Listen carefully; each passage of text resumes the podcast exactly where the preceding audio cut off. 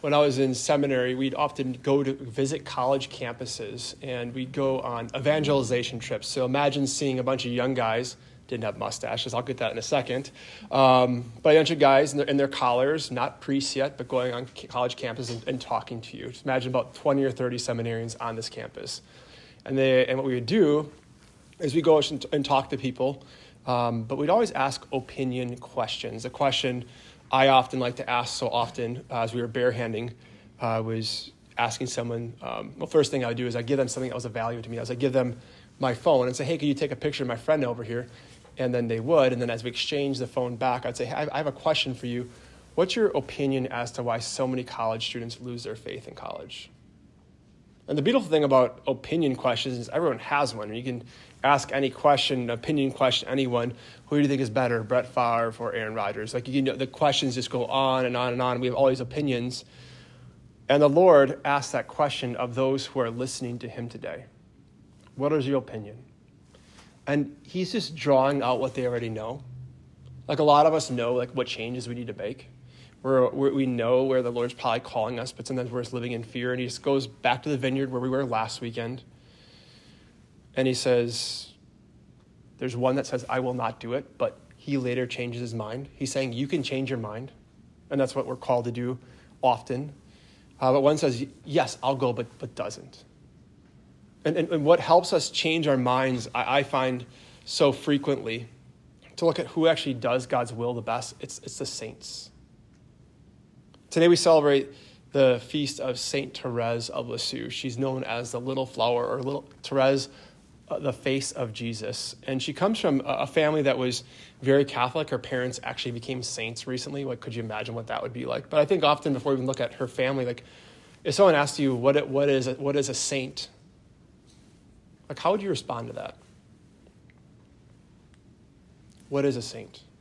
Because I think when we think we're called we're called called to be saints, but some people think like that's like those really holy people up there. But a saint is someone who reveals Jesus to others. It's just that simple.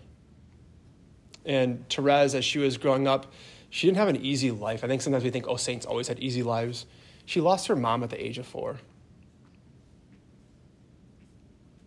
And then as she was getting to know one of her sisters, one of her sisters actually became like a mother to her.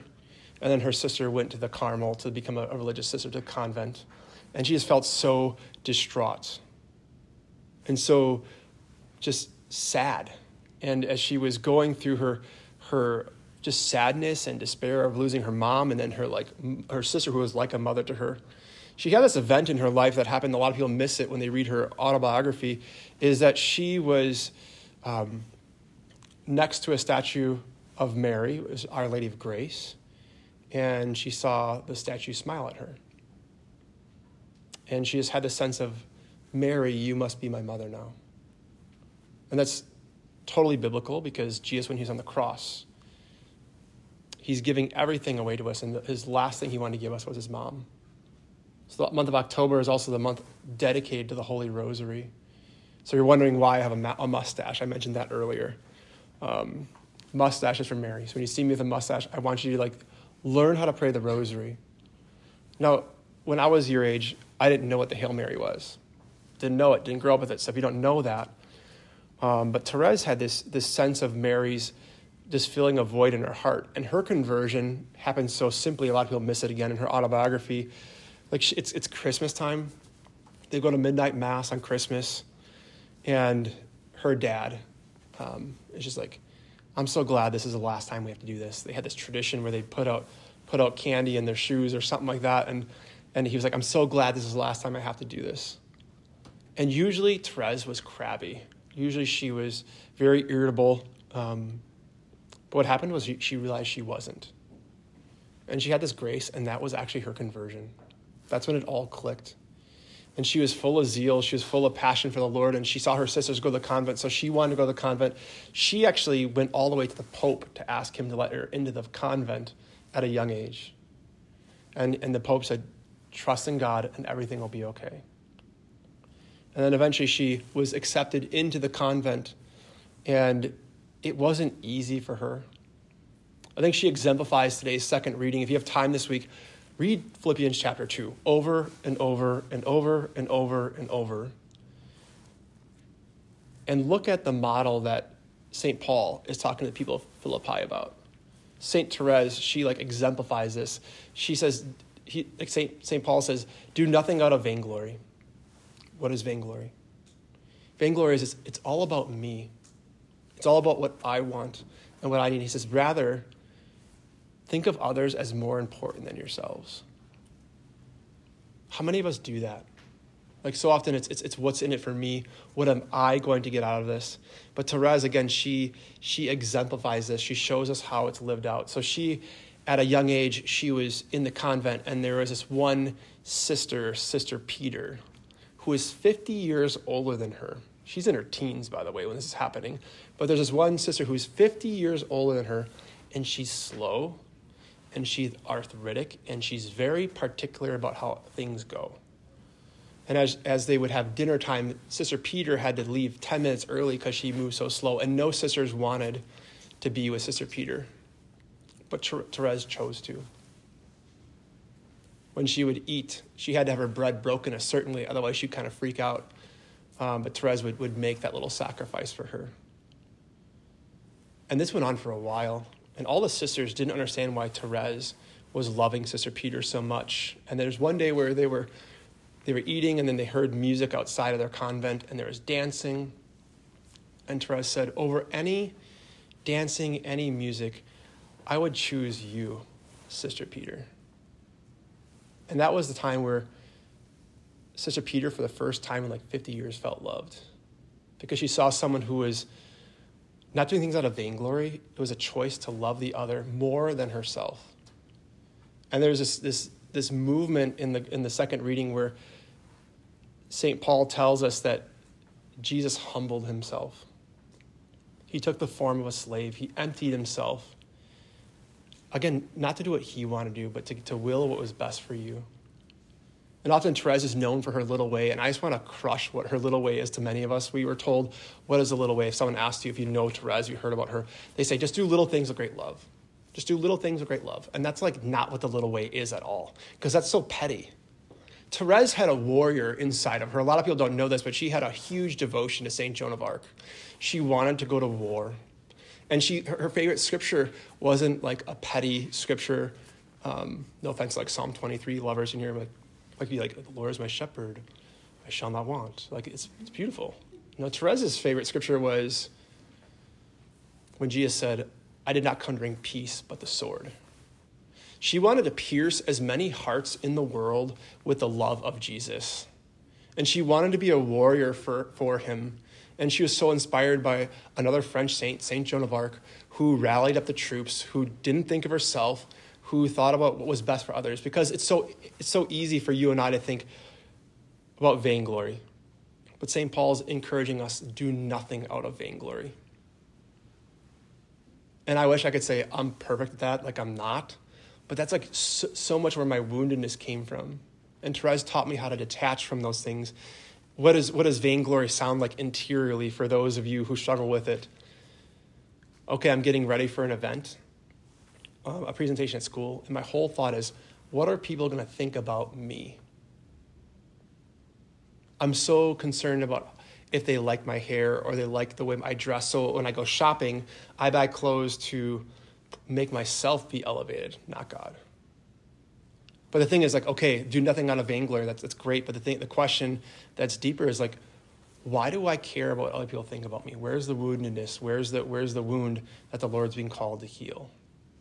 And the wound can be, be delivered from Jesus, right? For sure, he can deliver that for you and I. But what's the antidote? The antidote is to regard others as more important than yourselves. Be a humble servant. There'll be invitations for each of you this week to pierce the souls on this campus with the love of Jesus.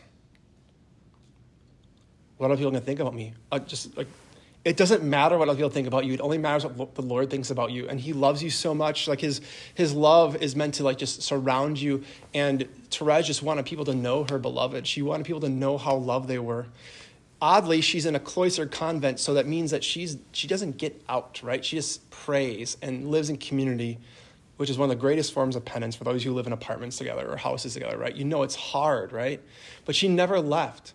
But the, the thing is, she's actually the patron saint of missionaries. She offered up all of her suffering for two priests who were missionaries. She wanted this, this, this, this Lord to be known, and she had this zeal in her heart.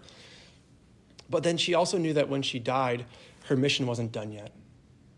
She, before she passed away, and she died at the age of 24, by the way, of tuberculosis, she said, I will do more in heaven. I will continue to work. I will continue to teach people about my little way. And the funny thing also about the little way is, is, is, it's not the little way, it's actually the old way. It's, it's, it's the gospel, it's the way of love, the way of trust and love. That's why we have roses here, and it's, it's, it's known that if you receive a rose as you pray to St. Therese, it's, it's, she's adopting you as a sister.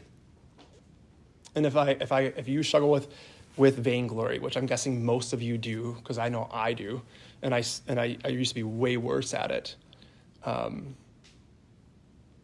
there's an invitation to ask St. Therese to adopt you, to be a sister to you, to teach you the way of detachment, to teach you to be totally in love with Jesus, where you want to pierce the hearts of every single soul that you encounter with, with his love. She wanted to be a warrior, she wanted to be a soldier, and that's why she's a patron saint of missionaries. So this week, there will be an opportunity before you to do nothing, to do nothing out of vainglory but to humbly regard others as more important than yourselves. When you see others, do you think that you're better than them? If not, like, if that's you, like there's just an invitation just to repent. Just a simple invitation to repent. Say, Jesus, I'm sorry for, for just even thinking that I'm better than anyone. And what she teaches us what to, what, what to do is to do things that, that are best for the greater good, best for the whole family, the whole community, not just myself, which means there needs to be an interior death to self. There needs to be self mortification, which is why when you receive a rose, you receive the sweetness, there's also thorns attached to it. There will be pain involved with this. There will be something that interiorly it has to die.